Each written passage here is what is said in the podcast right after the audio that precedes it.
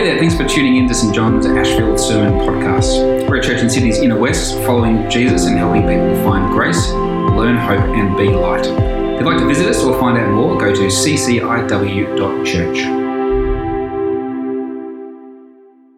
Our gracious and Heavenly Father, thank you that uh, you long to be known even as you know us. Uh, and so you've written down for us uh, who you are in the words of, uh, of the scriptures, uh, in the the books of the Bible, uh, so that we might discover who you are, see who you are, learn who you are, uh, be drawn closer into your embrace uh, and know you through these words. Uh, we thank you, Father, that you've spoken to us in the person of the Lord Jesus, and especially that in those pages we meet him, uh, our Saviour and Redeemer.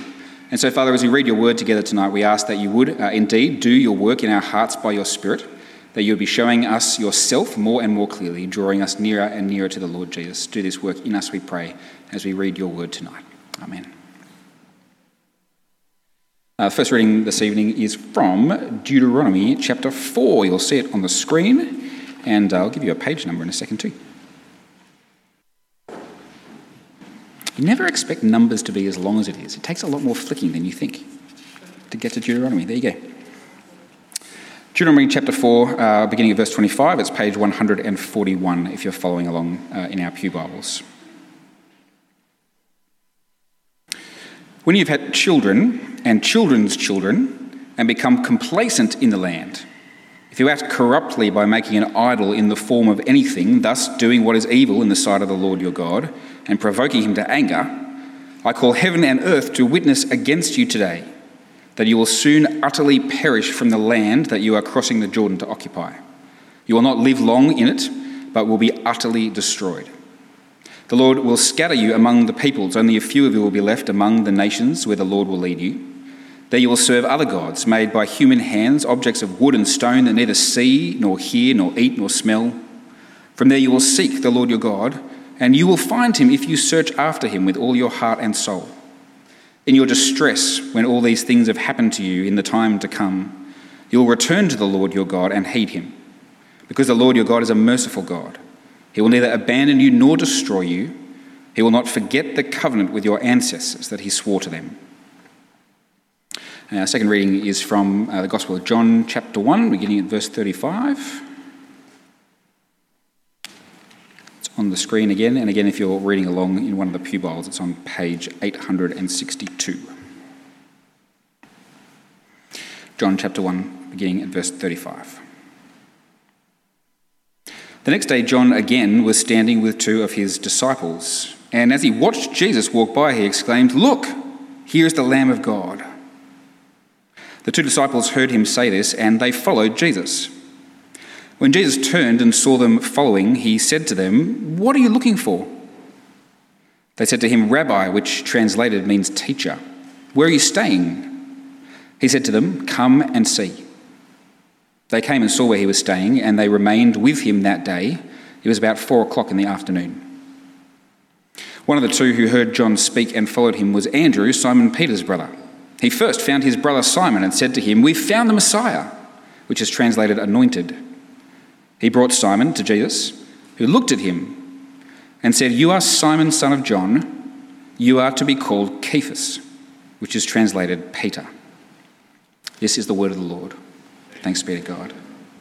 So, um, over to you before um, I unpack this a little bit further. Any things that uh, the Lord has put on your heart that you've uh, had your attention drawn to, questions um, about these passages from God's Word this evening?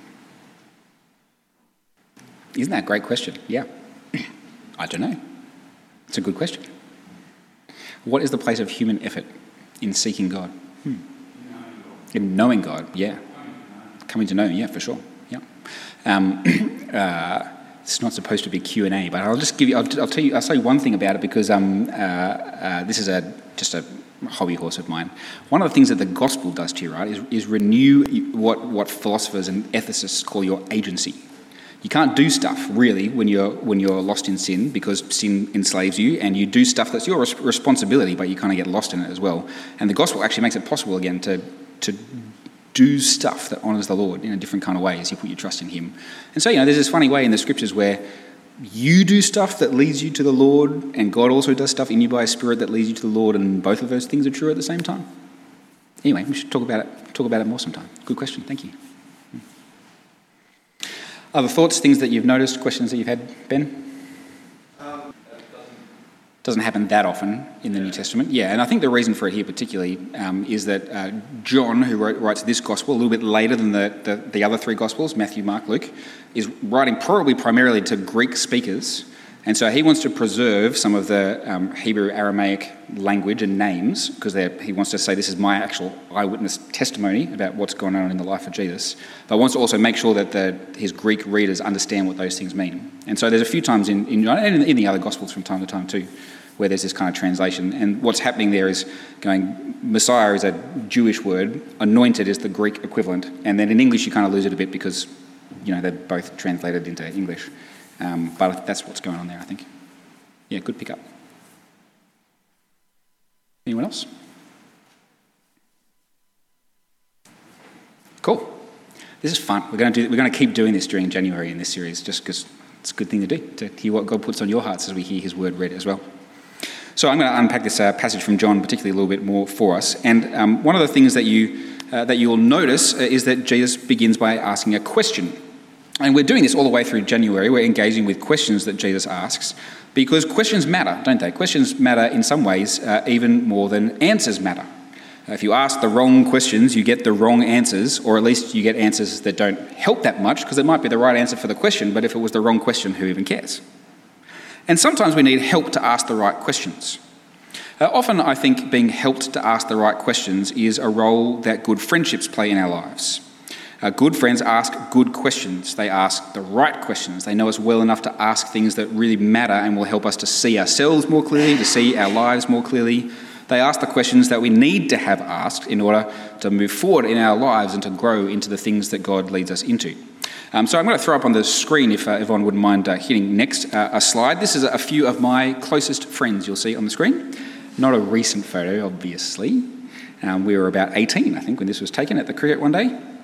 Uh, Sam and Josh are friends of mine from school. Uh, Josh and I uh, ended up going to Bible college uh, uh, together as well, um, uni and Bible college together, and the three of us are actually all now uh, ministers in Anglican churches. So be careful who you hang out with as teenagers. You never know what might happen to all of you as a group.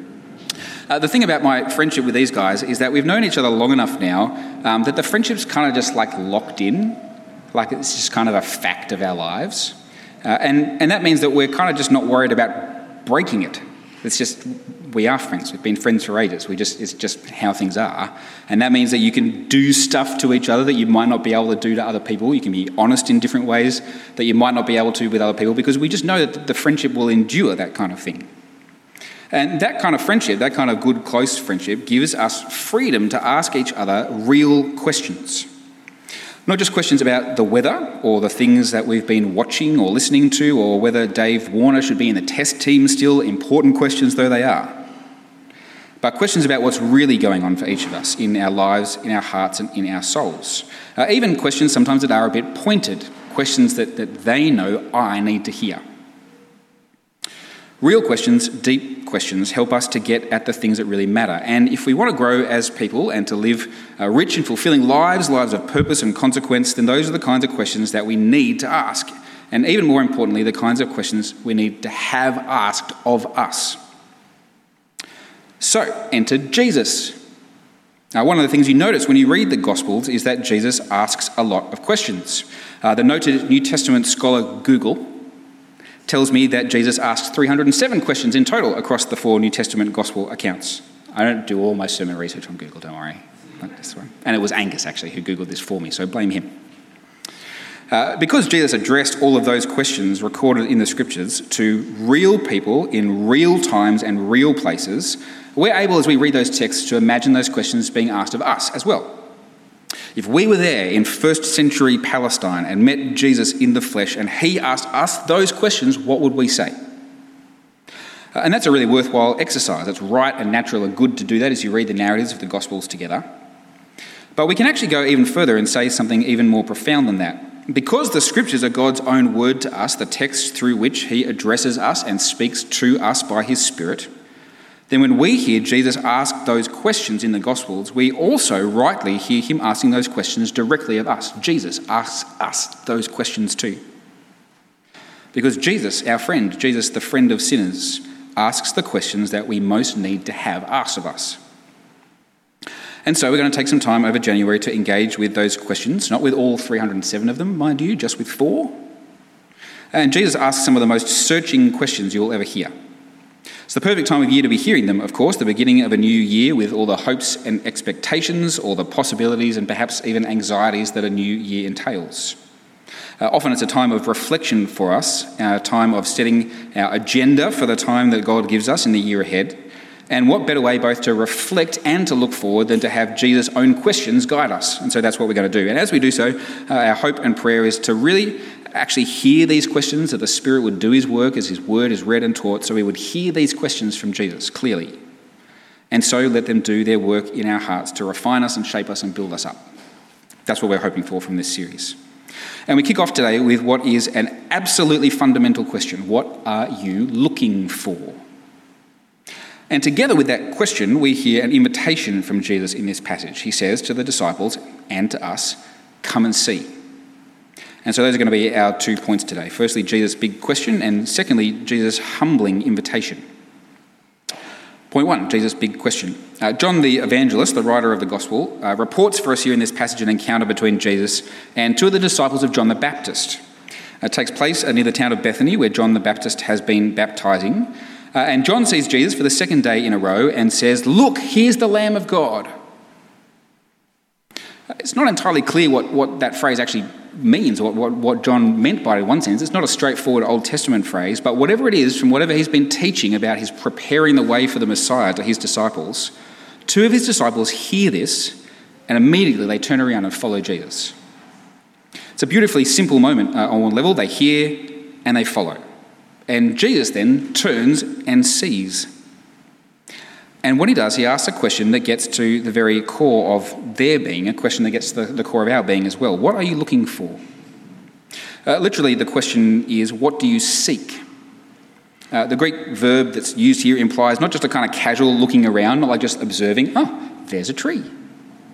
Not just about a simple act of observation, but about a striving, about a concerted effort to realise a desire or to reach an objective. And so the question can quite rightly be translated, as some of our other English translations do, as some of the commentators do, like this What do you want? What do you want? It's a probing question, it's a deep question, and at one level, it's a way of asking, Who are you, actually? Who are you? What is it that drives you deep down? Uh, what do you want? It's a question that gets right to the heart of things. It's a question about the heart, about the deep desires and longings that drive us. And that's Jesus' question to us right here and right now. What do you want? Today, especially, perhaps you might turn your attention to what do you want for this next year? Uh, some of you might answer, I just want this year to be different to last year. I don't really care what it's like as long as it's different. Something different to what the last year has been. Uh, perhaps some of you will answer, I want to succeed in a particular area of my work this, uh, this year. This, this, is what I want. I want, to, I want to win at this thing.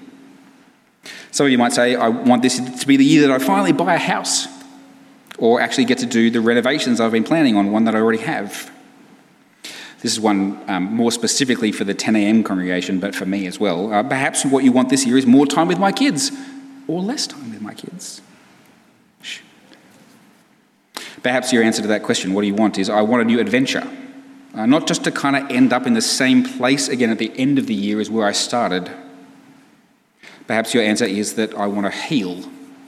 I want to be a better person. Or maybe it's just uh, I want Apothecary to be open again so I can get a decent coffee. Tuesday. They're open on Tuesday. There's a whole spectrum of desires there, aren't there? From, from things that are really deep, really profound and serious, all the way through to things that are, that are a little bit more mundane, a little bit silly, even trivial on one level. But they're all real desires and they're all right and proper in their own way. But what Jesus questioned here, what do you want? What are you seeking? What are you looking for? What Jesus' question here does is to push us to, to go even deeper than that, to, to ask what's the desire beneath those desires? What is driving you in those things? Why is it those things that you're most attached to, those things that you think will make your life better, will bring you joy, will make you, you what you want to be? What deeper need do those things speak to? Uh, fascinatingly, this question is the first time in John's Gospel that Jesus speaks. Uh, John's told us already uh, that Jesus is the Word who came in flesh. And his first spoken word here is a question. Don't you find that interesting? I'm sure Jesus did say other things. It's not the first time he opened his mouth. But John's drawing our attention to something here. Jesus has this question for us, and it kind of sets the agenda, if you like, for the rest of the gospel. There's a sense in which it's the question, the question beneath every question, the question in the end that the event of God's coming to us in human flesh forces upon us. What do you want? What are you seeking? What are you looking for? Andrew and the other disciple, they know what they want. Uh, Andrew tells us when he says to his brother Simon, We've found the Messiah. They've been looking for the Messiah, the anointed, the promised one that God would send in order to set everything right. That's what the Messiah's job was going to be. To set everything right from top to bottom, from the physical forces and power structures that make the world go around, right down to your everyday needs and relationships, and even all the way down into each human heart.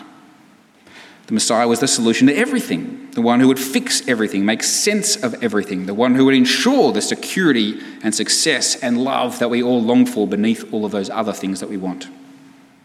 That's what these disciples wanted. That's what the promise of the Messiah meant.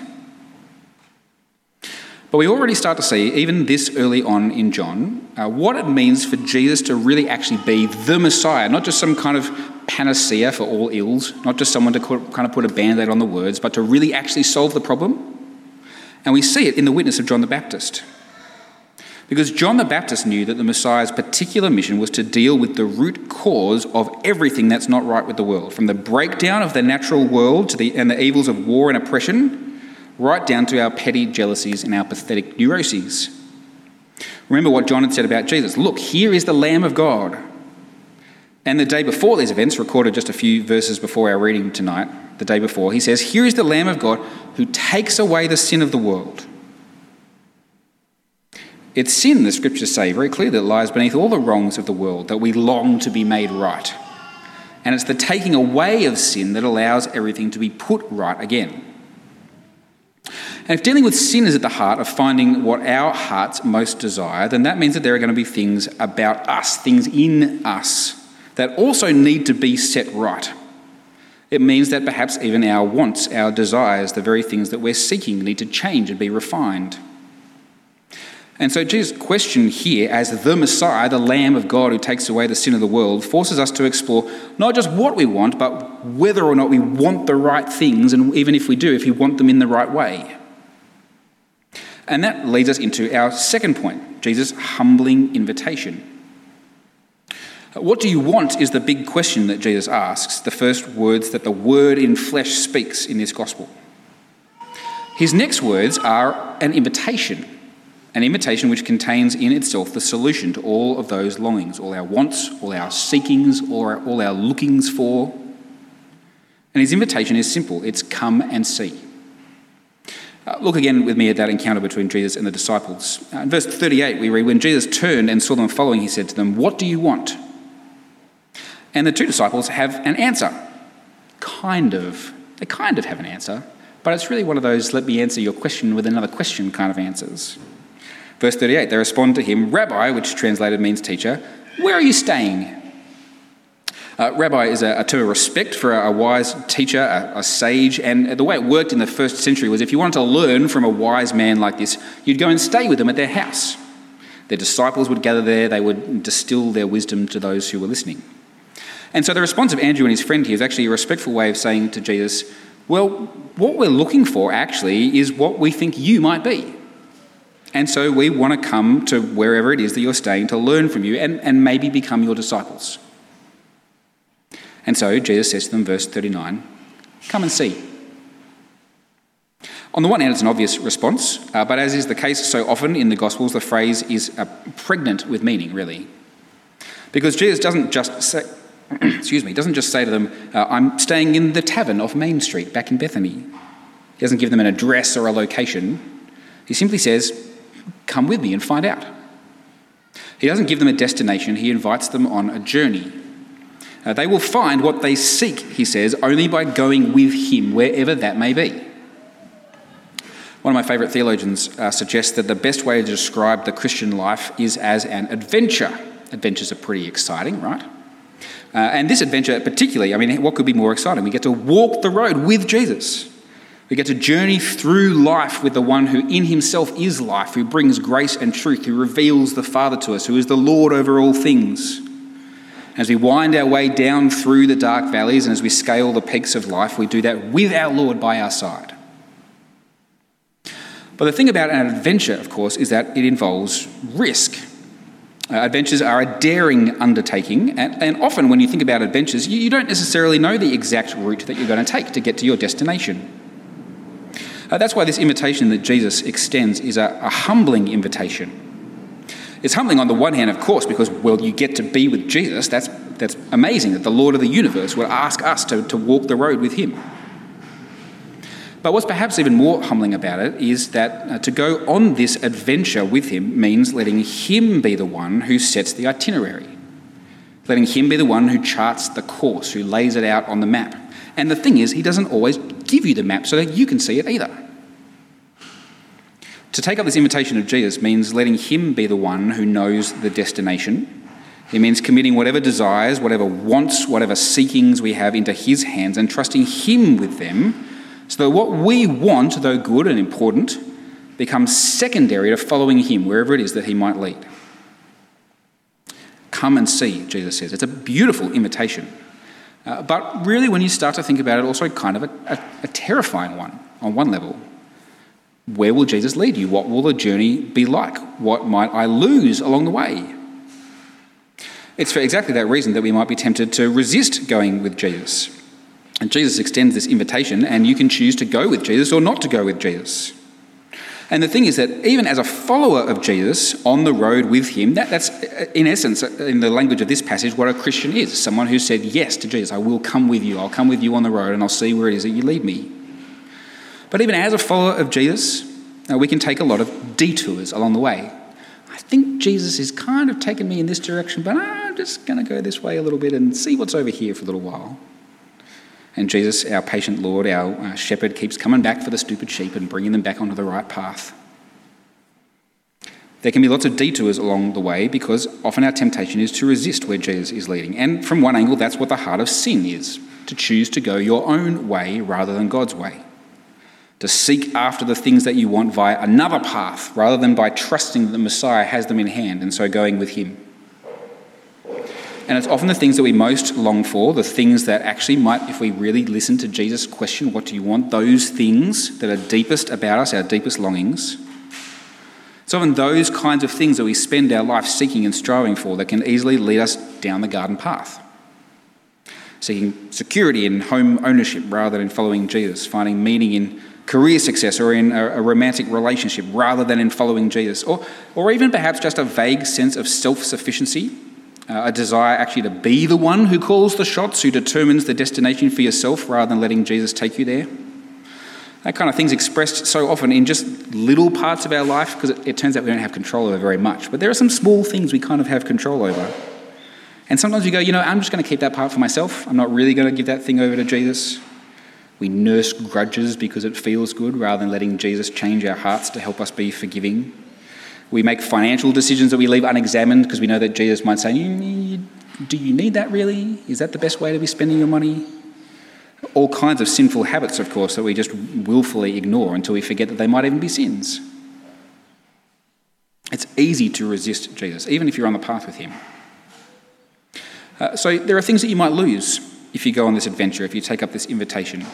But the thing you've got to do is to flip the question, right? You need to ask not, is, not what is it that I might lose if I follow him, but what is it that I might miss out on if I don't? What might I miss out on if I don't follow Jesus on this road and trust him with the destination and with my desires and my wants? Uh, Andrew, here in this passage, seems to think he's found everything that he's ever hoped for in Jesus. I found the Messiah, he says to his brother.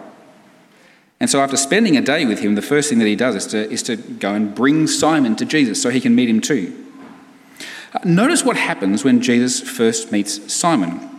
Verse 42 Andrew brought Simon to Jesus, who looked at him and said, You are Simon, son of John. You are to be called Cephas, which is translated Peter.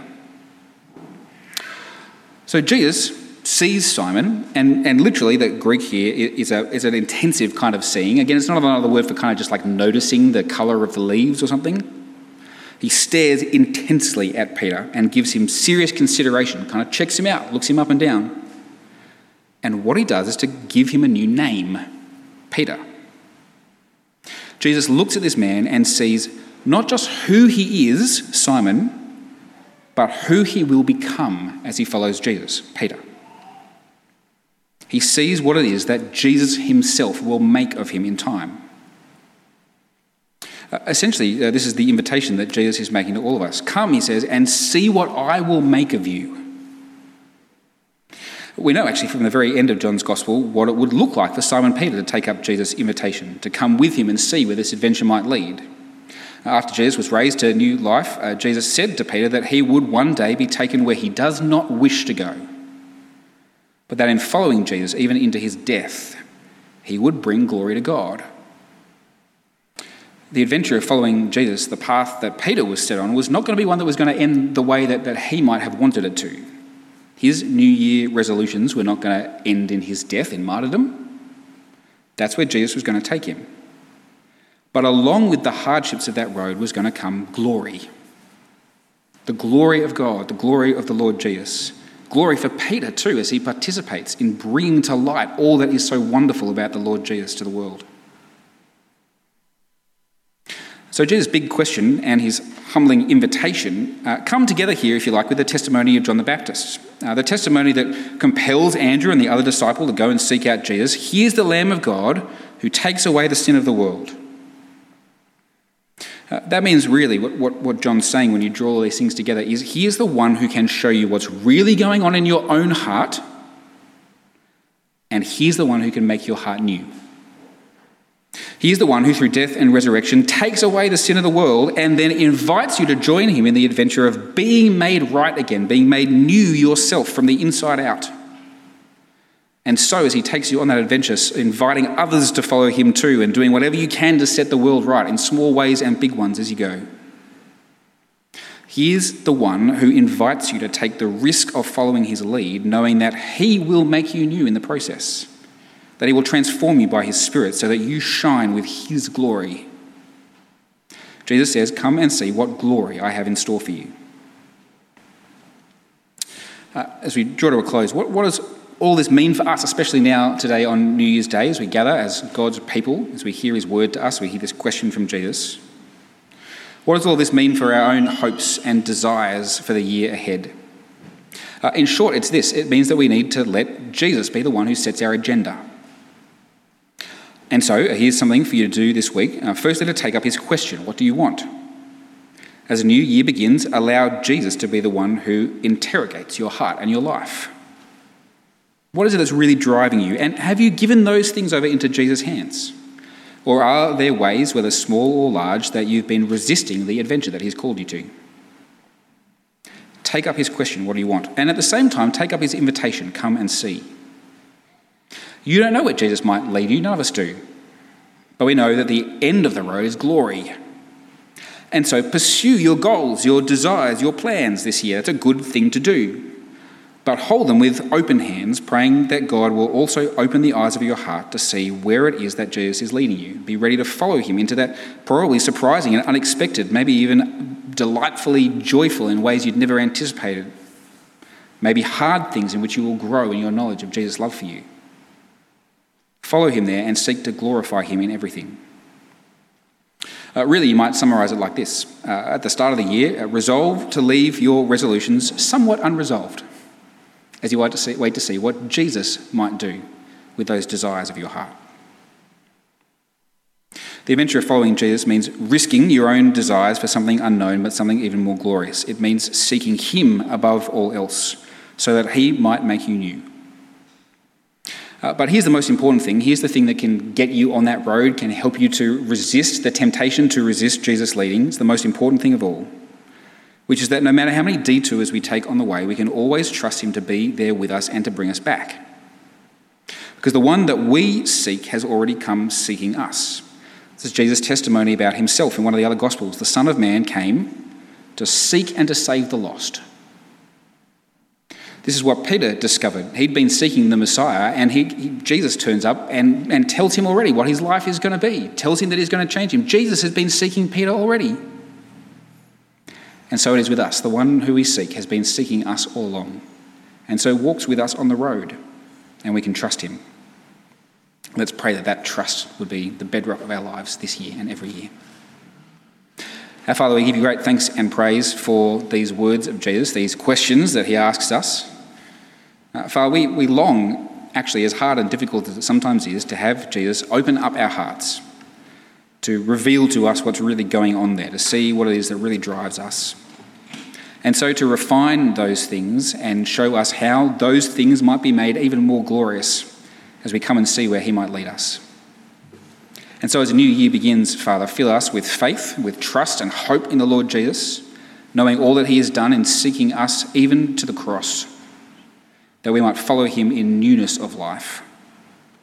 Father, deepen this trust in us so that we might follow the Lord Jesus wherever He may lead. We ask this in the true and sure, full, uh, heartfelt faith and hope that there will be glory for us when He comes again to judge the living and the dead. Fill us with this hope, we pray, in Jesus' name. Amen.